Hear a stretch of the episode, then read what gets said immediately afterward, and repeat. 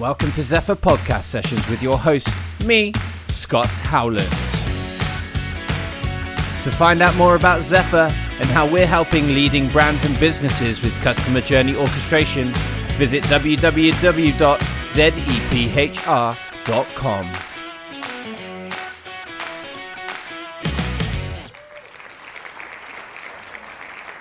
So, hey, and welcome to the Zephr podcast sessions. Uh, it's great to be back this week. And uh, this week I'm joined by Justin. Justin, how are you today?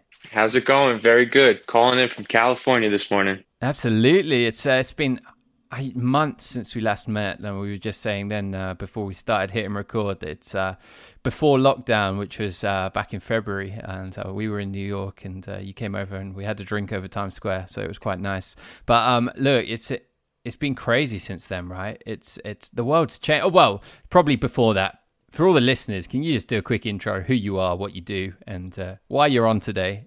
I'm smiling right now because I'm thinking it almost feels like we're setting up to talk about bookends of a pandemic here, but we're really quite st- quite still in the swing of things. But it was nice seeing you right before everything really turned back in New York, kind of the last night out in Manhattan, uh, so to speak.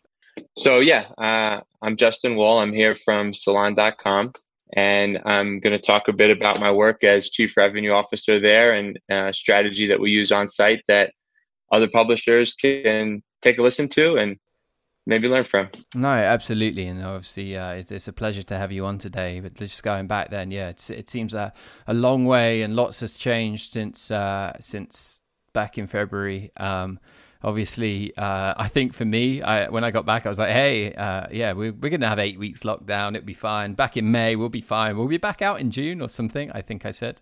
Uh, I think I was quite hopeful to go to the uh, the June DigiDay conferences and stuff like that. They didn't happen. Um, but um, no, look, um, we're still right in the middle. Um, and just today, we're recording this uh, just, just as uh, Boris in the UK has announced that it could go on for another six months. So that's always good fun. Um, so, but um, so look, you're doing great stuff at Salon. Uh, your chief revenue officer, uh, and you kind of got a publishing strategy that you've worked on years on years uh, going forward. You've had a lot of uh, different approaches at Salon. You've tried different things. You're, you're quite happy to try different things, which is great. I think a couple of years ago there was like kind of the cryptocurrency efforts that went on and things like that. Uh, I might ask you later how those are going or still going or what's happening there. But look. What is a publisher strategy? What does that mean? So I have come into this role of chief revenue officer from uh, kind of a three pronged path. I was leading operations, product, and business development for Salon before this role in a very all encompassing title of director of product operations and business development. And all those practices really have led to be uh, the inputs and the inroads for what makes kind of a successful revenue strategy. You need each of those buckets of uh, kind of operating, uh, what's the product strategy going to be, and what are your relationships. All those things are required to have a successful overall strategy. Yeah, and uh, obviously these things change time over time, and there, there's there's a lot of changes going on. Where do you start when building out a strategy? Obviously, there's three kind of approaches there with your uh, very concisely named role. Um, but uh, yeah, it would be good to understand where do you start if you had a starting point for that. Well, from the beginning, uh, when I came in at Salon, we really wanted to take a good look at what structures were in place already. I think anytime that there's a leadership change in an organization, you inherit a whole bunch of artifacts from the past regimes. And some of those things may make sense to carry through into the new working group, but perhaps there are you know decisions that were made in the past that don't really fit the current shape of the organization. So first and foremost, before you start piling new things on, I think it's important to take a look at what you have existing.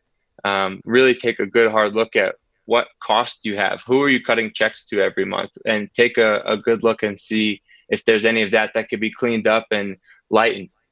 I mean, we started doing all this before Marie Kondo came out with her approach to tidying up your home, but the same works in the workplace. There's there's just some things that don't spark joy that you don't need that don't contribute at all meaningfully to your business anymore and it's okay as an organization to move past those things and pivot and grow from there. And I think you hit the nail on the head there, and there's the kind of a key takeaway, maybe from this session completely. You have to Marie Kondo your uh, your expenses there on on the business and what's going on, and what can you do to tidy up? What can you do to to cut those and, and tidy up those strategies and approaches to to the different business? Um, obviously, monetization is a key thing in this landscape, and your approach to these kind of um, these strategies. Uh, end of the day, we all want to drive the revenues of businesses, right? That's, that's how we all get paid, and that's how we're all going to continue to make money in these businesses. Do you do you take that same approach to uh, strategies and, and approaches around the revenue streams as well? Yeah, absolutely. I, I think there's a knee jerk reaction to just what you have in place if you're not making enough money.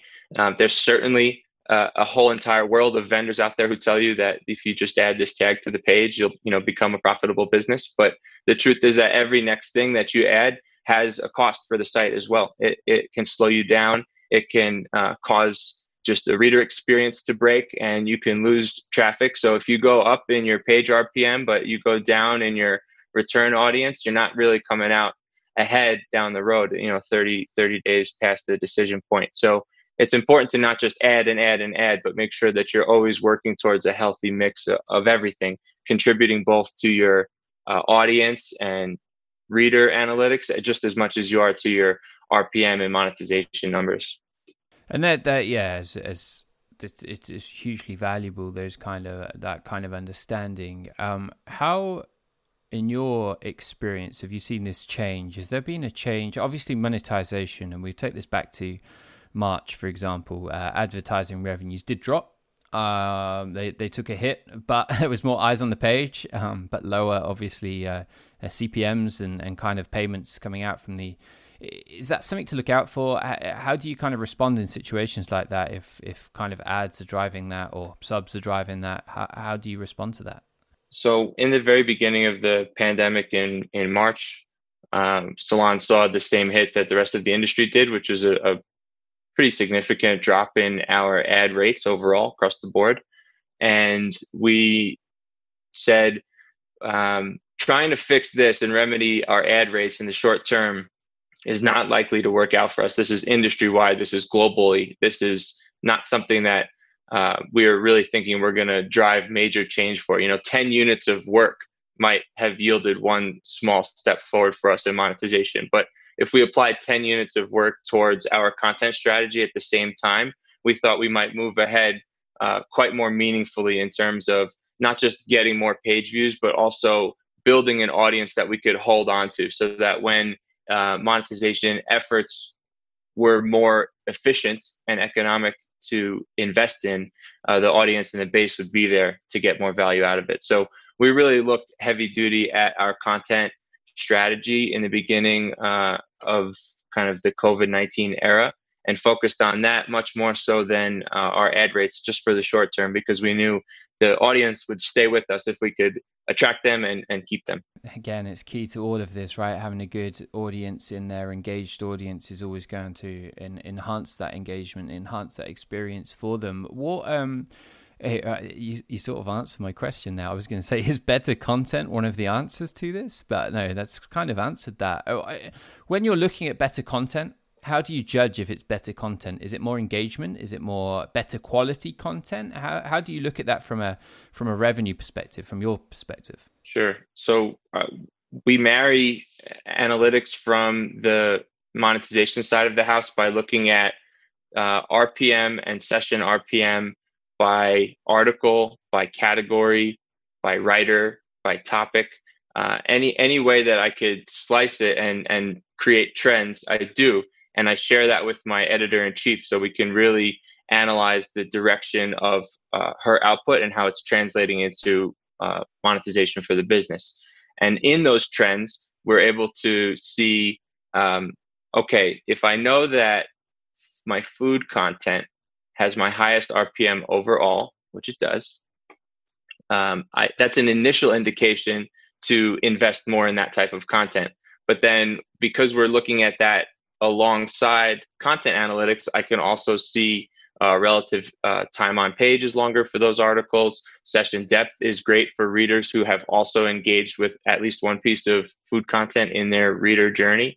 Um, and so all of that indicates to us, hey, let's shift some resources internally towards more food. Uh, we can get more partner content for food. We can write more original stories for food, and we can move people over to work on those things from areas of the business that weren't performing as well on both the content and monetization side.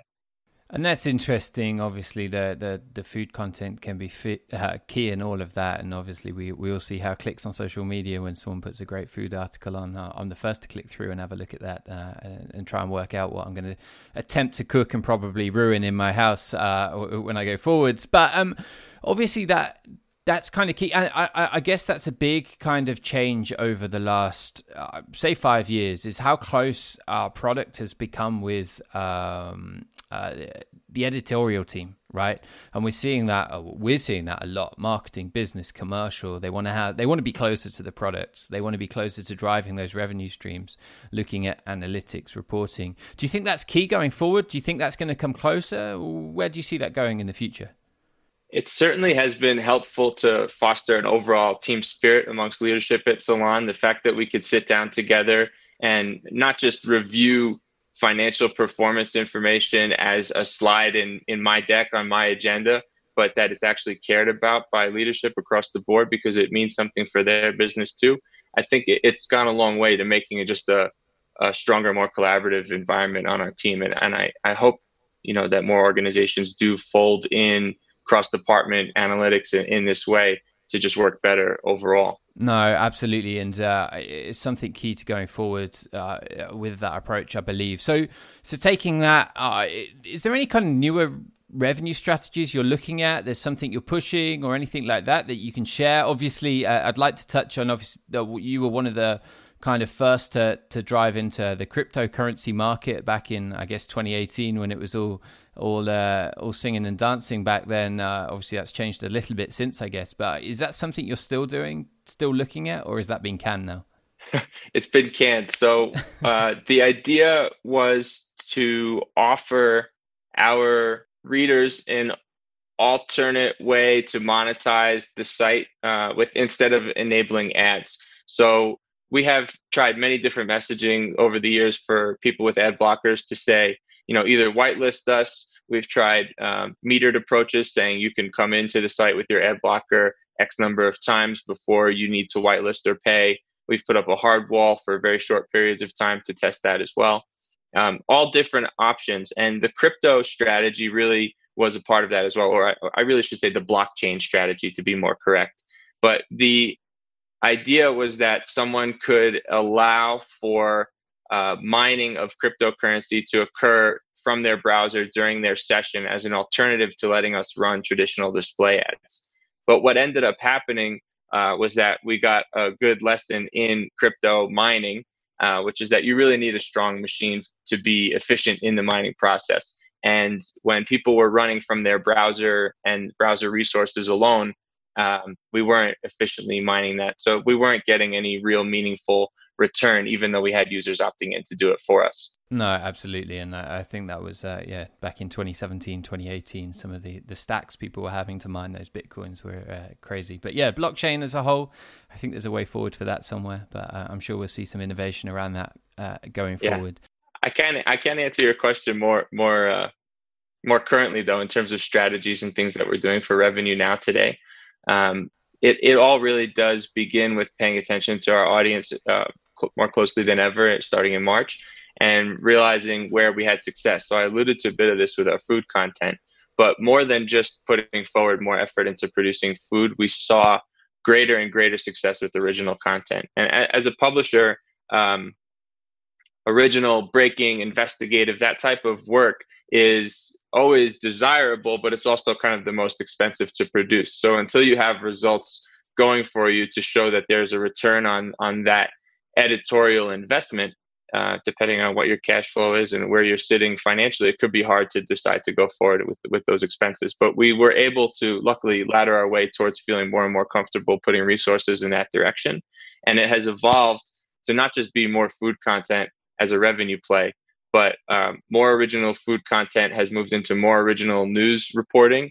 And as the original and breaking and investigative voices from Salon emerge, it gives us more opportunity for other products. So one of our current initiatives is to expand our newsletter business far more broadly than it had been before with a ton of dedicated newsletters that all come from an original reporting perspective from Salon staff. So because we have this new take on our newsletter products, instead of just aggregating content from the site, uh, because we're going to be writing letters that come from uh, an original an original perspective, uh, we we expect to see our newsletter funnel become a source of more and more loyal readers. Uh, so there is an expectation and a forecast to convert newsletter recipients to subscribers over the next nine to 12 months and expand our current set of subscribers who really come from the website looking for an ad free experience or just to simply support the journalism that they like. We're not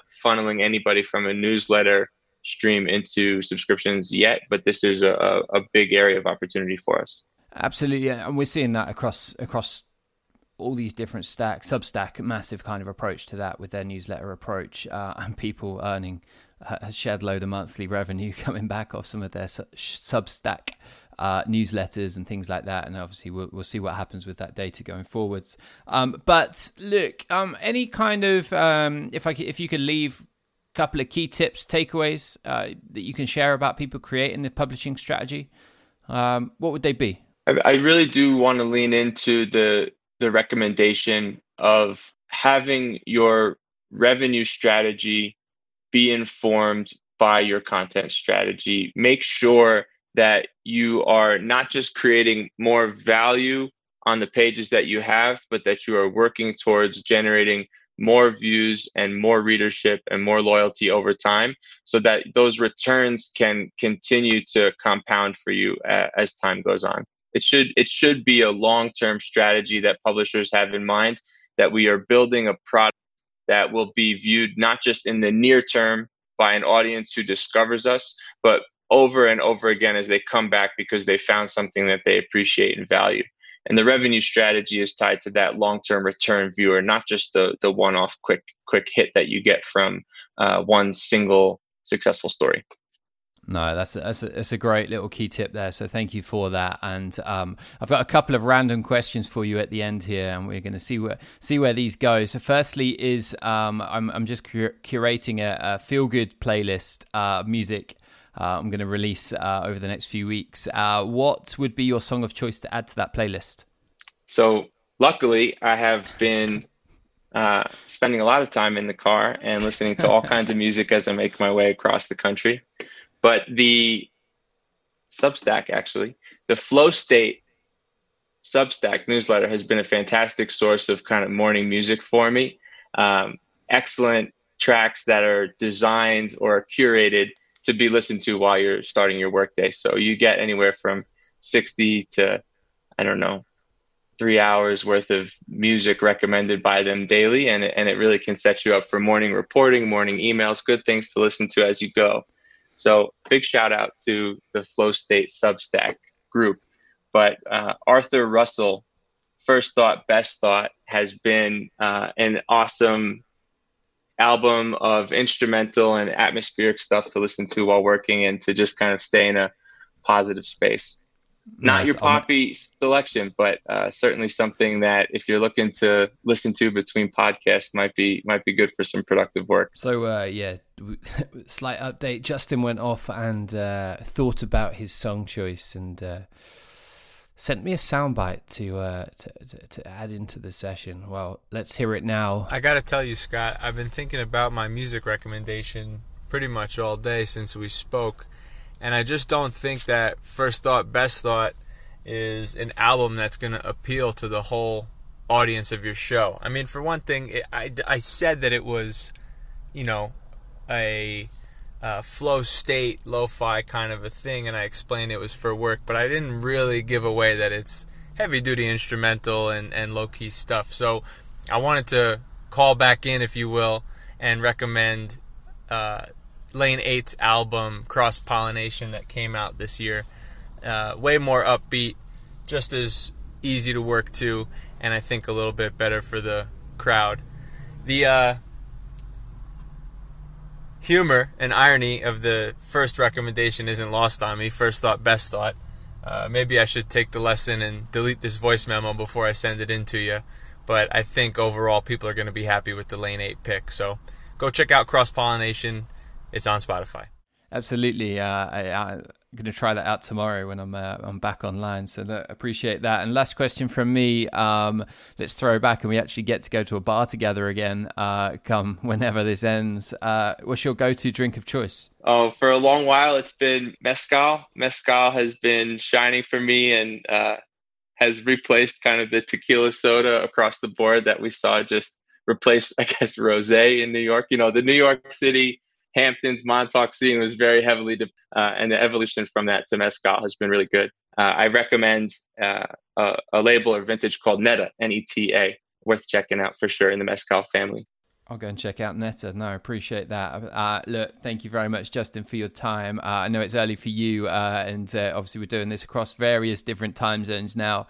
Um, good luck in uh, in California. Um, hopefully, when all this is over, we can go and grab a uh, a Neta and uh, and have a drink together and uh, yeah catch up again. But look, appreciate this. Uh, Until 2021 in Brooklyn. Yeah, whenever that is, right? I've got a flight waiting. I just don't know when I can take it. look, appreciate yeah, your time and uh, let's catch up soon. Okay. Bye bye.